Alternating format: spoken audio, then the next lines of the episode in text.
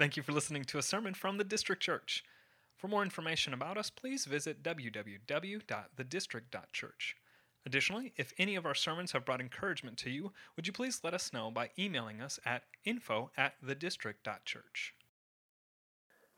All right, everyone. Sorry about that. We were trying something new, and uh, we're not experts, and so unfortunately that did not work. Um, but hopefully we will get that fixed, um, and we'll try again next week. Um, but good thing is we don't have to hope in technology. We get to hope in Christ on a daily basis, and uh, that's where that's where we find our satisfaction. And so. Um, also, one thing, if you missed at the very beginning, I made an announcement that directly below the video, there's an area where you can uh, connect with us. We want to know who is joining us for this uh, gathering online. So, if you could just take a few moments and fill out that form when you get a chance, that would be fantastic. You can also do it after the sermon, that would be great as well. Um, but just want to have a record of just being able to connect with you and pray for you as well on that. If you have your Bibles, I want you to go ahead and grab those. Uh, we're going to be in Ecclesiastes chapter 9 today. We've spent about 13 weeks in Ecclesiastes right now, looking at uh, the first eight chapters.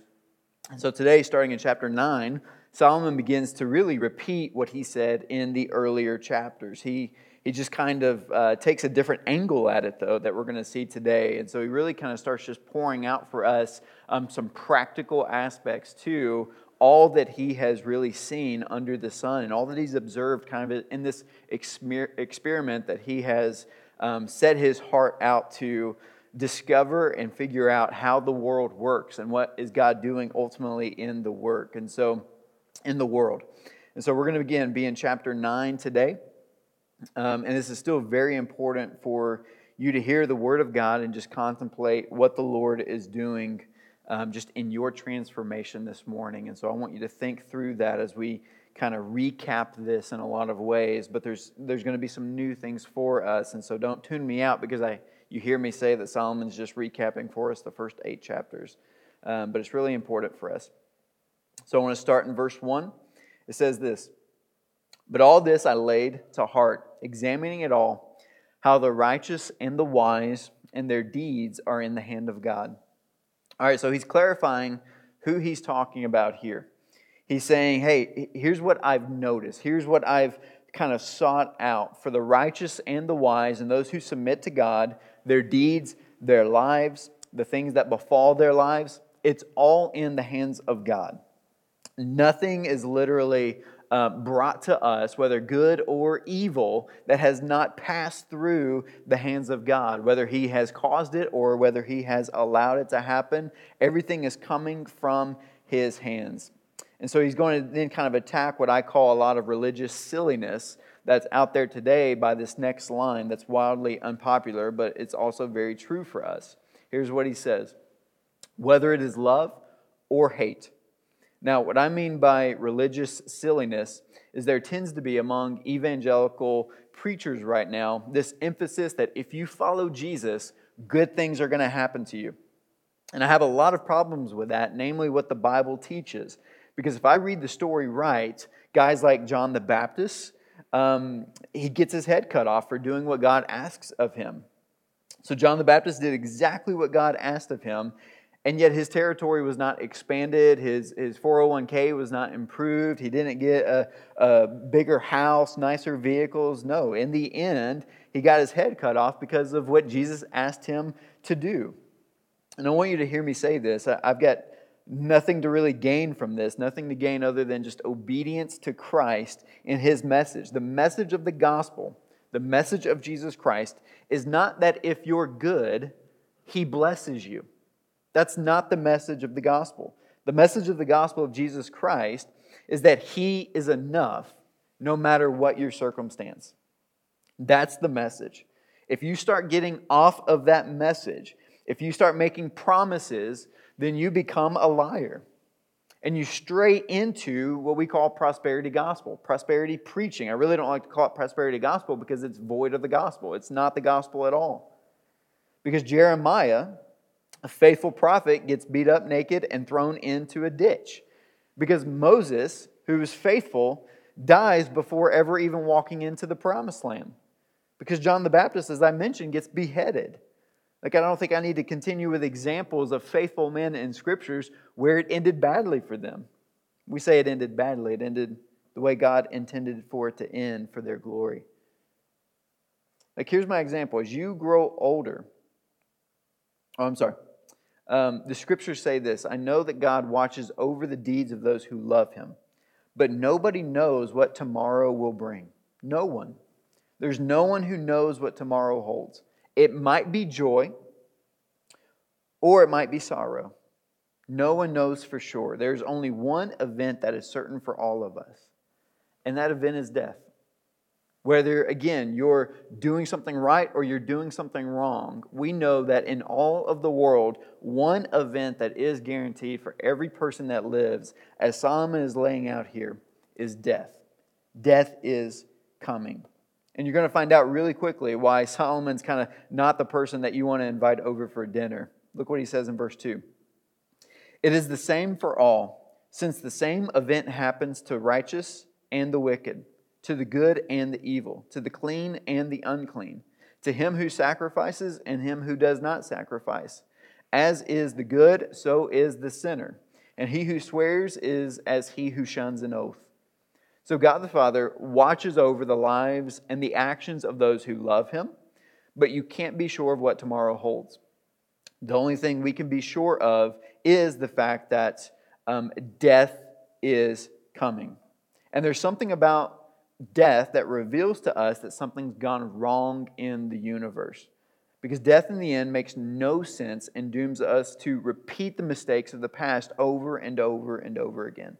Like, here's my example. As you grow older, life teaches you. Like, life just teaches you things.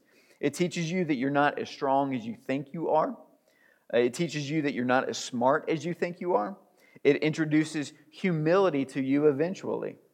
So you learn and you grow and you grow in wisdom and you grow in knowledge um, and you figure out peace and life and all of these things, and then you die.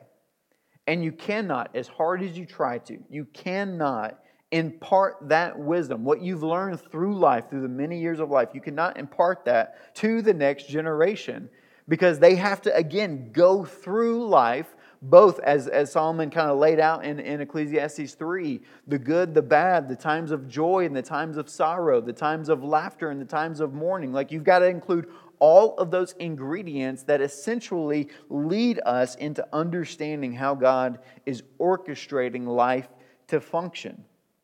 And if you don't believe me, like just hang out with a 20 year old who's done a lot of reading and I can just teach you firsthand like they think that they have a lot of wisdom. They think that they have a lot of life. They think that they know what is going to happen and what's going to happen to them by them doing X, Y, and Z. But at the end of the day, we have to experience life in order to understand truly what is going on in the world. And here's the reality death is the evidence that something has gone cataclysmically wrong in the universe.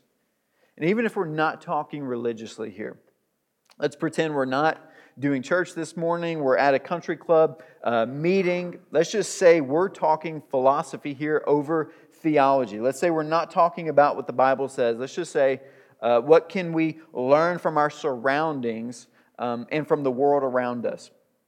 There is, out of the mouths of men and women, this idea that you are deserving. Like our world, the way the world functions is that people deserve things. You are deserving of comfort, you are deserving of peace, you are deserving of all things. And the universe says, now I'm not talking about the Bible, the universe, the way we kind of perceive everything that's going on, the universe says one thing that everyone deserves, and that's ultimately death. Because that's the only thing that everyone, regardless of wealth, regardless of poverty, regardless of status or privilege, regardless of who you are, where you are, the one thing the universe agrees on is that everyone is going to experience death whether it's karma, yin and yang, whatever is out there that's been set into motion, everything is boiling down to the fact that everyone's going to experience death. And that, again, is a, not only an internal but an external um, affirmation that something has gone wrong in the universe. Because if everyone is trying to, from a worldview, not biblically, from a worldview, if everyone is trying to say that we deserve comfort and peace and happiness and whatever it looks like, but yet in the end, everyone receives death, that shows us that there's something more going on behind the scenes or that something is cataclysmically broken within our world, within our understanding of how things are operating and working. And so, what can we learn from our surroundings and from the world around us? So, country club over now. We're ending that kind of meeting of just looking at the world around us. Let's move back into what is the Bible showing us that's allowing us to understand why this is a reality, why this is true. Because here's the thing here's the truth is you cannot you cannot solve death in and out of your own strength. Like you can't beat it. No one can beat it. And here's the reality is that right now our world is trying to. They're trying to figure out how to avoid that ending reality of death. And there's been a lot of different ways. I mean, fountain of youth theories. Um, right now, the most popular one is being cryogenically frozen. Uh, guys like Simon Cowell and Larry King are big advocates of cryogenically being frozen, although Larry King kind of looks like he's already there. Um, but the point is, is that everyone is certain of this one thing, death, and everyone's trying to have an answer for it. And so Solomon here is saying, listen, it doesn't matter if you're righteous or if you're unrighteous. It doesn't matter if God looks at the actions of the children of God, because in the end, we're all going to die. And this is evidence that something's gone wrong. So look at what he says in verse 3 here. This, and he's referring to death here, this death is an evil in all that is done under the sun, that the same event happens to all. Also, the hearts of the children of man are full of evil, and madness is in their hearts while they live, and after they go to the dead. So he's saying basically that sin and death cohabitate in this world, and that we die because something that is um, of us is fractured out of the rhythm of with how God created us to be. So He created us, and then because of the sin that we committed, broke the world, and because of that sin and the breaking of us and the world around us, everything at this point has an end goal of death. Everything's heading towards that. So let's look at verse 4 he kind of gives us this little bit of a, of a hope here, an opportunity for us today. Verse 4 But he who is joined with all the living has hope. For a living dog is better than a dead lion. I mean, I would agree with that. I, I would essentially rather be a living dog than a dead lion. This is Solomon trying to kind of play nice with us here, or to kind of provide us a little bit um, insight into hey, maybe it's okay to hang out with him. Maybe he actually has some good news for us. He's like, look, you're dogs, you're evil, you're sinners. That's why you're dying. But hey, a living dog is better than a dead lion. That's as close as we have to him being friendly with us. So let's look at verse 5. For the living know that they will die, but the dead know nothing. Nothing. And really, there's nothing theological about that. The dead know nothing. People who are alive are afraid of death. They know that it's coming. They're able to see that it's coming, and it gives them an opportunity to kind of address what to do about it. However, the dead know nothing at all. For the living know that they will die, but the dead know nothing, and they have no more reward, for the memory of them is forgotten. Their love and their hate and their envy have already perished, and forever they have no more share in all that is done under the sun. So if you're here, because if you are a believer in Christ in here, you're going, wait a minute. That's not right because our love does go on. We live eternally with Christ, the wedding supper of the Lamb, banqueting table of the King. All right, he's, he's making very clear here uh, to make a distinction between those two, eternal and what's happening now. He's saying, under the sun. You got to look at this. We talk about beyond the sun is the eternal salvation with Christ right now, he's looking at everything that's done under the sun. He's looking at our world right now. Under the sun, you're done. You have no more influence under the sun. Your love has died, your hate has died, your envy has died. You leave everything here when you die. So you've got this chance because you're alive. Scripture saying this is a gift to you, that you are not like the dead, in that you are still living. There's an opportunity for you now because you are still living. So the plea here from Solomon is that you and I, with this minimal amount of time that we have been given, with this small block, some of us are going to live to be 70 or 80, some of us are going to live to be 90, um, some of us maybe 102, some of us maybe 30. But with the limited amount of time that we've been given, Solomon is pleading with you and pleading with me to not pursue comfort, but to pursue significance. Solomon's making a plea here to not pursue comfort, but to pursue meaning, significance, beauty, depth, and peace. Now, there's a very, very, very different framework than the world you and I live in that says our pursuit is not depth, but rather it's comfort. That's why you have as many channels on your TV that you have right now. That's why you have as many chairs in your house as you have. That's why you drive the car that you drive. That's why you live in the house that you do. Because everything is built around comfort and ease. And if you don't believe me, just pay attention to your frustrations when it takes three minutes to warm something up as opposed to one minute. Maybe some of you were frustrated because the beginning of this worship service didn't start as smoothly as you would have liked it to have started. Because again, that's the posture of comfort. That's the posture of me being pleased rather than me offering myself up for service. And he starts to outline some of the ways he thinks that looks like. How do we pursue significance over comfort? So look at it with me. How do you seek significance? How do you seek joy? How do you seek depth and beauty in life? Verse 7. And you've heard me mention this one a few times throughout Ecclesiastes. He says this, verse 7 Go, eat your bread in joy, and drink your wine with a merry heart, for God has already approved what you do. Now, if you have a Baptist background, um, and I know not everyone in our church does, but I also know this live stream is going out kind of beyond those who, who are a part of our church in our usual gatherings. But either way, many of, you, many of you have probably never seen in Scripture the prescription to drink wine, uh, which is also alcohol, if you didn't know that. Um, all I'm going to say regarding this verse is drink responsibly with a merry heart. Know your age, know your limits, and whether you eat or drink, do all to the glory of God, lest you get drunk. Now, I should also say, because again, a lot of times people are say, okay, you know, eat your bread and enjoy it, drink your wine and enjoy it. Uh, we're quick to kind of jump on the wine thing in, in, in the sense of saying that that's wrong, we shouldn't do that. But also, let's just attack bread here for a minute, all right?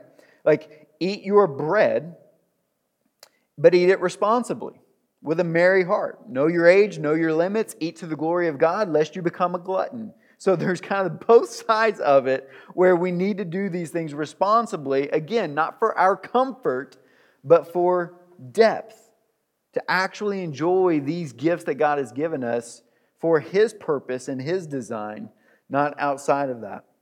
There are several things that happens in this text. I'm going to kind of go through them as quickly as I can.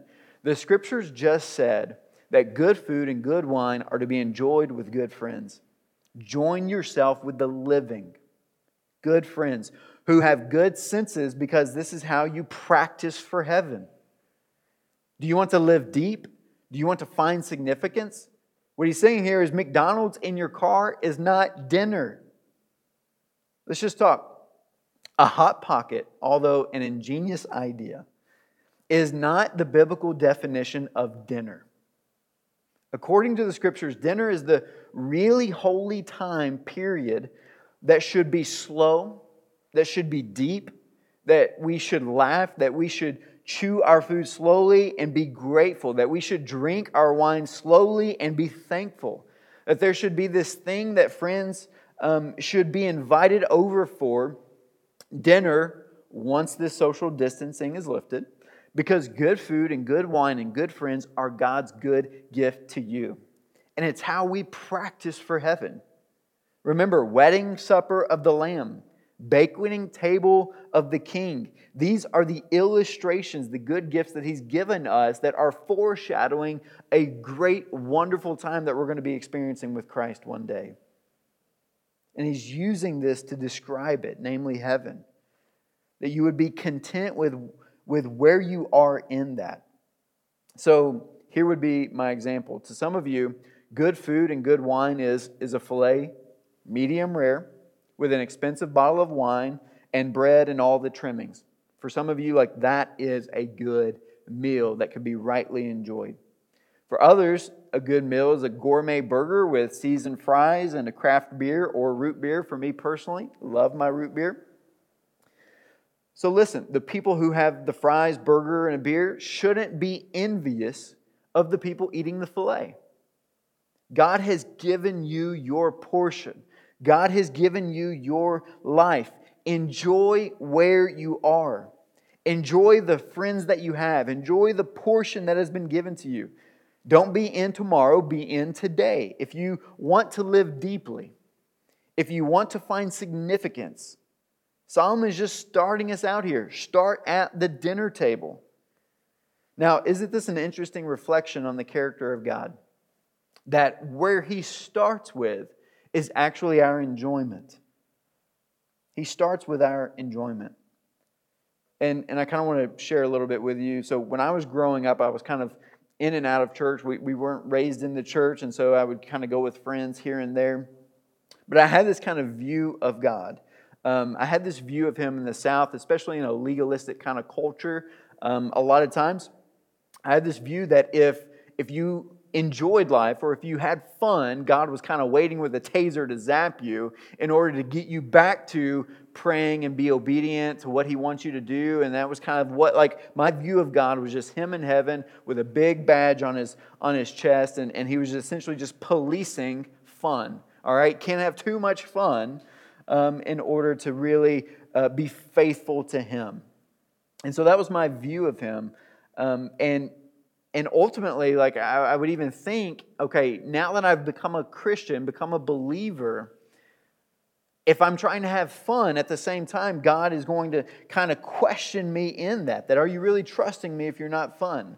But here's one of the beauties in this reality is, is that's not what God is like. God is actually for our fun. He's for our enjoyment because it wells within us um, a, a desire to worship, a desire to experience goodness and gifts that He's provided for us, so that again, those gifts would roll past the enjoyment of them and roll into worshiping and loving Him for who He is and what He's provided for us. And listen, if you're going, Dwayne, I'm having a hard time with some of this, what you need to do later tonight is go to Psalm 104 and read the entire chapter, specifically verses 14 through 16 that will tell you that from the cattle of the field to the grains of the field to the wines in the vineyard, all was given to make the heart of man merry. So eat dinner. I think there's a little foreshadowing there that it is kind of preparing us for heaven. It's an, it's an impartation of God's grace to us. It's an impartation of rightness to God's people at the dinner table. So that's part of what's being celebrated around the dinner table is that it's more than just eating food, that it's a gift that God has given us to enjoy this side of heaven, to enjoy under the sun. There's significance there. But it doesn't stop with dinner. I know some of you are like, this is easy. Well, we'll keep reading. Go eat your bread and joy and drink your wine with a merry heart, for God has already approved what you do. Let your garments be always white. Now, he's not talking just in the sense of like, um, go wash all your clothes all the time. Like, that's not what he's talking about here. In both the Old Testament and the New Testament, white garments are symbolic of practical acts of righteousness. So he's saying, do dinner, drink wine, laugh, enjoy friends, let conversation be deep and rich, smile and enjoy it, and then do not stand at the center of your own universe. You have been blessed to be a blessing. Do not let all that was given to you terminate with you. You want depth? You want significance? You want meaning? You can't be God. You cannot say, All that was given to me is for me. You have to say, I have been blessed in order to bless. So do dinner and be a blessing to others. And it's beautiful when you can do those things simultaneously. And then there's this the next line will scare us a little bit because, again, um, Baptists, but here we go. Let not oil be lacking on your head. Oil in both the Old Testament and New Testament is always a reference to the Holy Spirit of God. So he's saying, do dinner, be a blessing to others, and follow the leading of the Holy Spirit in your life wherever he takes you. May you always be aware of the still small voice of God in your head and in your heart, aligning with Scripture, that is leading and guiding you. Now, what he'll say next will be, again, difficult for some of us. And I want to show you something really interesting about this. Verse 9 Enjoy life with the wife whom you love, all the days of your vain life that he has given you under the sun, because that is your portion in life and in your toil at which you toil under the sun. He's attaching to this idea of having a wife or being married toil. Like, he, he doesn't warn us about dinner. He doesn't say, do dinner, but there's going to be dishes afterwards. Um, I'm just telling you, you're going to have to wash some dishes. He, he doesn't say you need to bless out, you need to give out what's been given to you, but you're not going to have as many channels as the next door neighbor. Because if you're receiving but also then giving, then guess what? You're not storing up as much resources because you're constantly giving out your resources. So your budget might look differently because that's the way God designed it to be. He's not about you becoming rich and wealthy, but rather that you are in your rich uh, richness and wealth distributing and giving it out. He doesn't warn us about those things. But when it comes to a spouse, Follow the Holy Spirit, but sometimes it might get weird. But when it comes to a spouse, he says, enjoy your wife. It's going to be some work. So let's talk about that. I can see my wife in the back here probably getting a little nervous.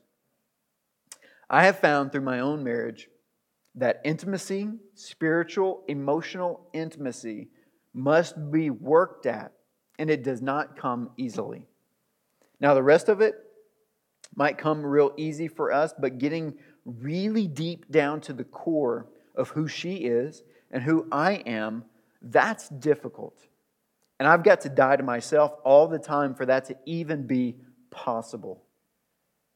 I've got to kill this but she mentality. That has to die. Solomon says, Seek depth with your wife, with your husband. This is your portion. Let me try to explain while, uh, what he's saying there. 10 years ago, before I met Kelsey, I had in my head everything that I thought I needed. I, I, need this kind of girl. I need a girl who does this. I need a girl who understands this. I was in ministry at the time, and honestly, at that time, I thought I would be living on a farm, pastoring a rural church um, somewhere in, in rural Tennessee. I had a very different thing in my head than what currently is. Um, so I had this list of things, and then all of a sudden, Kelsey came along. And honestly, Kelsey was very few things on that list. Um, yeah, she just made a comment in the back. Like, my wife is not cut out for life on the farm. It's just true. She's not cut out for life on the farm. Right after we got married uh, and she moved to my small rural town in Tennessee, she called me on her way to work one time uh, because she thought all the barns were on fire.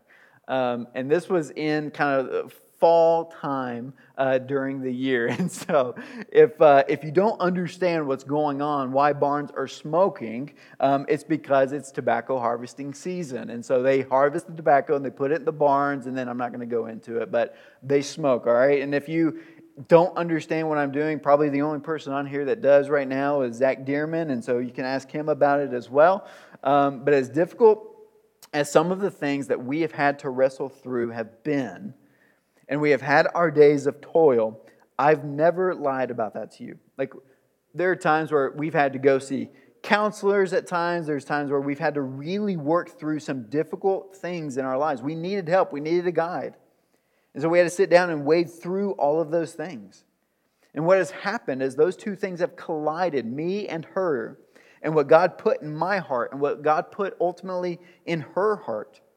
And as they rub on one another, again, like sandpaper rubbing, rubbing together, like iron slamming into iron, we both get sharpened and we both begin to understand the grace, mercy, and beauty of Christ in each other as this thing continues.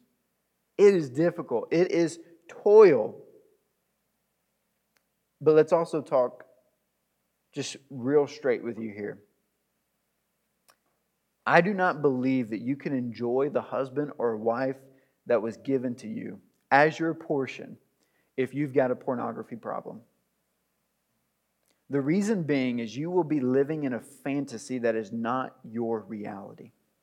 And you cannot enjoy where you are if your head, um, in your head and your heart is just somewhere else. It's impossible. You cannot enjoy the wife or husband that's been given to you if you're flirting and spending your vitality on something else. You cannot enjoy the husband or wife that has been given to you as your portion if you are spending your vitality and your energy and your creativity imagining scenarios with you and someone else. You cannot enjoy the husband or wife that has been given to you if you're cheating on them physically, emotionally, or spiritually, whatever it looks like. I mean, I just wonder how much better marriages would be if you took the same energy, vitality, and creativity and time you spend on fantasy and pornography and poured it into your wife or husband. In short, Solomon says this the grass is not greener on the other side. And if it is, it's because you haven't hopped over the fence and jacked up that grass yet. That's Solomon. Don't get mad at me. And don't be saying, You don't know my spouse. No, you don't know you. Solomon would say, If there's one person you can be sure you don't know, it's you. Now, let me ask you a question Was your husband, was your wife not at one time lush green grass? Well, what happened to it? You did. You happened to it. So you own your part no matter what that part is. No matter how small, no matter how big, you own that part. But to, to now look at more lush green grass and go, oh, wouldn't it be great to, to run over to that prairie? Is just you destroying one and running over to another to destroy it. The thing that both fields will have in common is you. You will be what they have in common. Solomon goes, It's not greener. And if it is, it won't be for long after you get there. What he's trying to say is be where you are. Will this require some fight? Absolutely, it will. I mean, God has this real sense of humor. I will wire them completely different. I'll make them like different things, different, uh, uh think different ways. I won't make one half tone. Like it's whatever it looks like. He's wiring it differently, and then he's going to have us cohabitate together. Two sinners, broken people, liking different things, enjoying different things, whatever it looks like, and then bring them together, two becoming one, and then work it out. It's not going to be easy, it's going to be difficult, and you're going to have to work at it. But I think that's true. Like, there's a cost involved in us working at something to in, in ultimately see beauty come from it. I mean, we're in Indiana. If you want a view of the mountains, it's going to cost you a long drive. Sitting in front of the beach requires actually getting there. I will never ever pretend with you that marriage is easy, but I will always preach to you that it is God's gift to you. And if you would pour what He has given you into it, who knows how deep and beautiful it could get. But you cannot enjoy what you have been given if you're not even where you are. Let's keep going.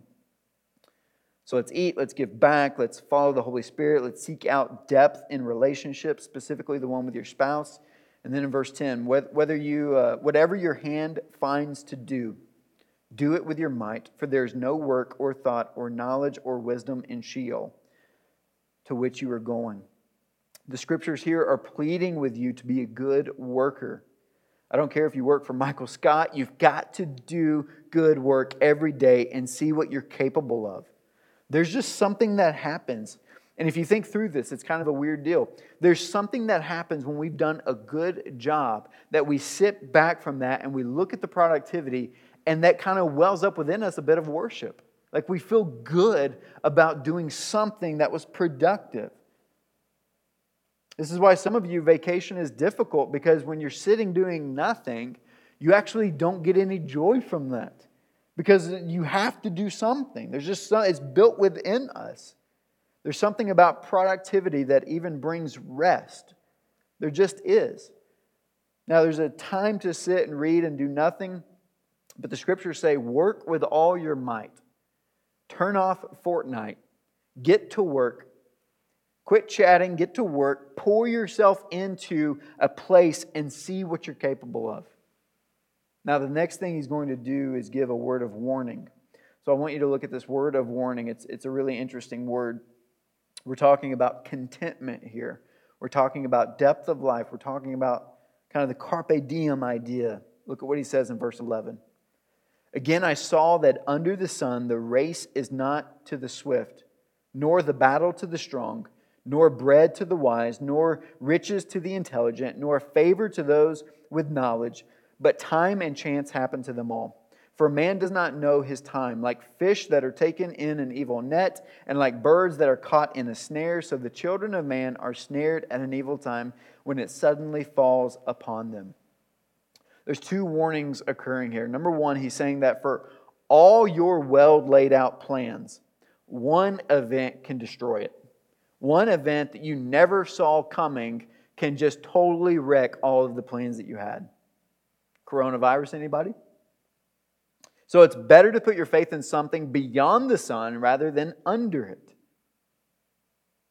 Where in an instant you can get snared up in it like a bird or get hung up in it like a fish in a net. But there's another warning here, and it's one I found more intriguing. He's warning against leaning into our natural abilities.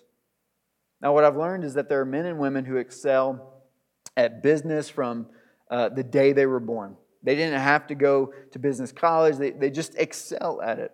There are guys and gals who excel at being athletes. Uh, they, they didn't do anything, they were just born athletic and they were just given the right combination of speed and size. And like I referenced last week, Shaquille O'Neal, he, like, he should be able to dunk a basketball because he's seven foot three, weighing over 300 pounds. Like, he didn't do anything to get that. He didn't knock on the womb and go, All right, I need height and I need size. Like God gave it to him, it was a natural gifting. And the word of warning here is that no matter how successful you are in business, athletics, education, whatever field you're in, natural gifting will never bring about contentment because no one is given the natural ability of contentment. You know how I know this? I've had two babies, one on the way. Anybody ever had a kid just born with the natural gift of contentment? Anyone? Like just laying in bed right after they're born, first couple of nights, going, Mommy, I'm really worried about you. I mean, you had this horrible ordeal, 32 hours long. Don't worry about me, I'm fine. My diaper's a little wet, but I'll be okay. Till the morning, nah, I'm hungry. I'll just suck my thumb. Don't worry about it. You take care of you. I'm all right. Anybody ever seen that baby before? If you say you do or have, I do not believe you. There's no baby born with contentment. If anything, they're born with the highest state of discontentment, probably for the rest of their lives. I'm wet, I'm cold, I'm hungry, I hate everything. Give me food, give me comfort now. Contentment is learned in life, and it's gifted to us by the Holy Spirit of God. It's not natural abilities that bring about success, glory, money, power, fame, whatever. This is His word of warning to us. Put your faith in something outside of this world, because under the sun, one event can destroy all your well laid out plans. Don't put all your hope in your natural ability to talk your way into something or talk your way out of something. This is why some of you have gotten to, to very successful levels of business, but still aren't content. or it's why you've gotten uh, you've achieved so many things but yet are still not content. This is what he's talking about. Now he's got a story for us and we'll end with this story. Look at verse 13. I have also seen this example of wisdom under the sun, and it seemed great to me. So Solomon's going, okay, I, I saw this one thing happen, and I think there's a lot of wisdom in it, so pay attention. This is what Solomon's saying here. There was a little city with few men in it, and a great king came against it and besieged it, building great siege works against it. All right, here, here's what's happening small town, not a lot of men in it. He's referencing warrior, uh, no warriors there, not a lot, not enough to fight off this army. So the army on the outside of the city, the great army, besieges it. It means that they don't let anything in and they don't let anything out. Um, no food can get in, no water can get in, no, no, none of the hurt people can get out. No, they literally just lock the city down. And then this is what happens they've laid siege to the city that doesn't have any warriors in it. Verse 15 But there was found in it a poor wise man, and he by his wisdom delivered the city. Yet no one remembered that poor man. But I say that wisdom is better than might though the poor man's wisdom is despised and his words are not heard. He's saying in this little illustration, in this little story, that there are big ideas that are well accepted that are wrong. And there are small whispers coming from the most unheralded messengers that are right. And the biggest, loudest message is probably always incorrect. Look at what he says next. The words of the wise heard in quiet are better than the shouting of a ruler among fools. Wisdom is better than weapons of war. Let me give you an example of this wisdom better than the weapons of war. This is saying that sometimes by hearing and understanding what God has asked of us and what He wants and walking in obedience to it, we can overcome the largest of armies or the best of ignorant men.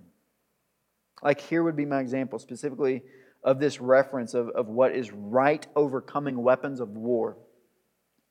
Um, I did not live through it, but I've done a lot of reading on the civil rights movement uh, in the late 50s, 60s with Dr. Martin Luther King Jr. Uh, Dr. King understood the scriptures, and he understood what God said in the scriptures. And by being obedient and walking in the way that he walked, he overthrew hundreds of years of ignorance and violence, policemen and German shepherds, batons and ropes, and burning crosses. He did it by being obedient to the Word of God, by following the wisdom of Scripture. This is a powerful example of wisdom, God given wisdom, trumping the might of weapons and power and government um, and broken systems.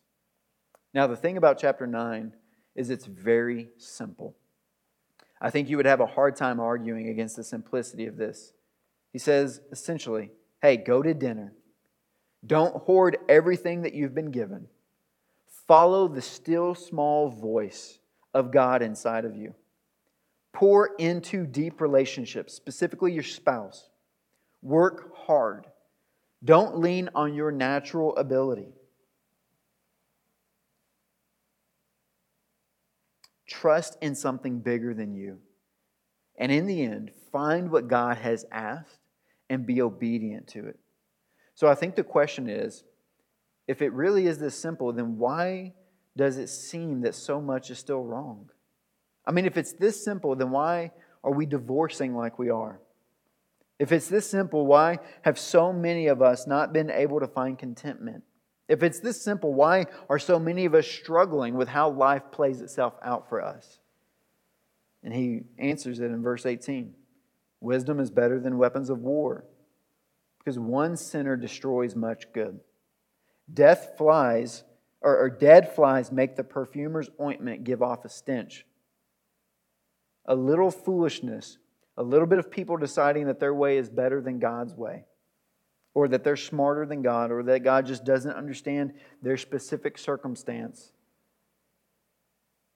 That's the reason why we get off. That's the reason why we break what God has given us because we think we're smarter than Him. A little folly outweighs wisdom and honor.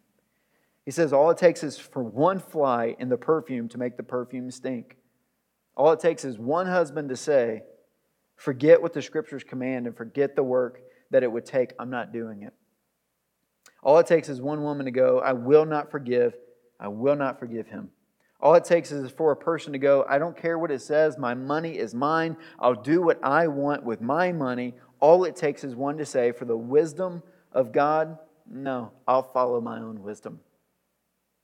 Now, the danger in that is that Scripture says that there's a way that seems right to a man, and in the end, it leads to death, it leads to destruction.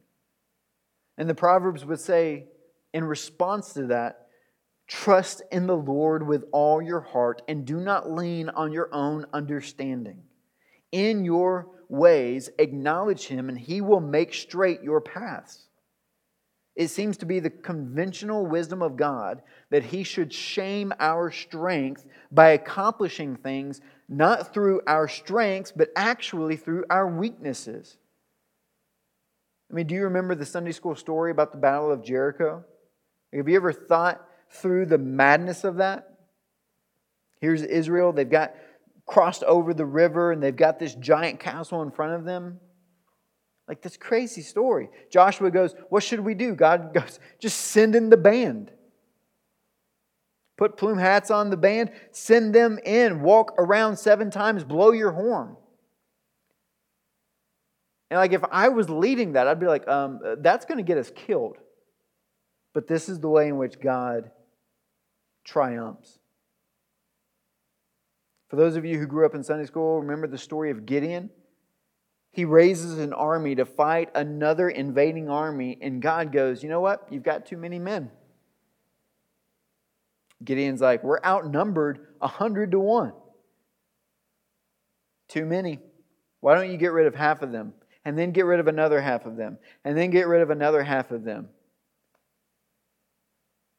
Gideon's like, It's just me and my brother. And they win because that's how God designed it. I mean, David and Goliath, I mean, this is how God operates. He, he goes, Let me shame your strength. And in your weakness, I will accomplish more than you've ever dreamed. This is what God does. And He's saying, Trust Him. So, where do we go from here? Here's the thing I love about Ecclesiastes 9 Ecclesiastes 9 is not some complex text in the scriptures. I mean, I don't care who you are in here. With a pencil and piece of paper, you can write out Am I walking in deep relationships? Am I celebrating the goodness of God in dinner and drink with good friends that were gifted to me by Him? Am I giving out what's been given to me? Am I listening for the Lord and following Him in obedience? Are you being obedient to what, um, to what God has provided for you in a spouse? because this is wisdom. And anything outside of this is like a dead fly in a perfume jar. No matter how pretty the perfume was supposed to smell, in the end, it only stinks. So, are you pouring into your marriage? Are you pouring into this life?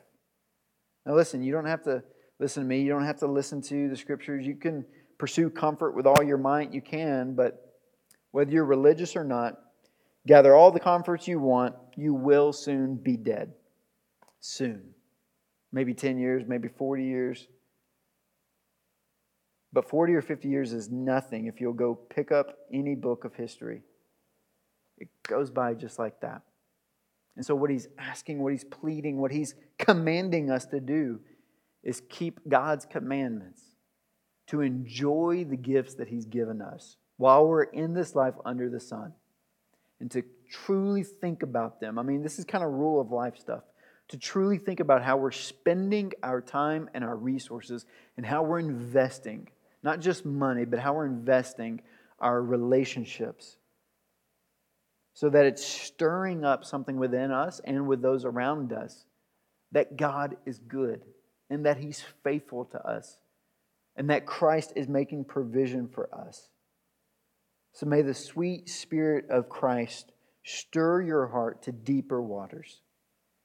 And may you spend your energy and vitality and your strength pursuing significance over comfort. Let's pray.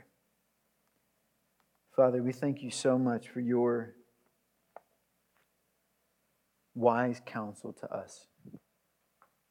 We thank you so much that you have provided for us the way for us to understand life. Because if we try to understand it in our own uh, folly, lack of wisdom, we're going to get so frustrated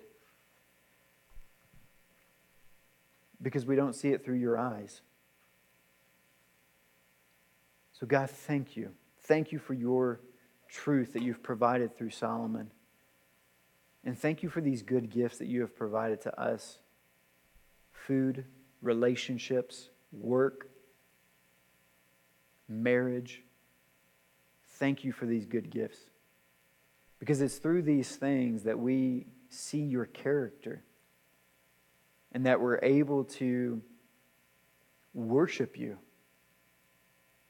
because it reveals you. And God, I just pray that if there's people right now who, again, are just trusting in their own strength rather than you, they're trusting in their own skills and abilities rather than you. And I pray that you would just wreck us, that you would just bring us to the end of ourselves so that we can see that Christ is our sufficiency, that Christ is what we need, not anything else. Put us there. Bring us to that place so that we can begin worshiping you and not ourselves. It's in Jesus' name that we pray. Amen. Thank you for listening to a sermon from the District Church. For more information about us, please visit www.thedistrict.church. Additionally, if any of our sermons have brought encouragement to you, would you please let us know by emailing us at info at thedistrict.church.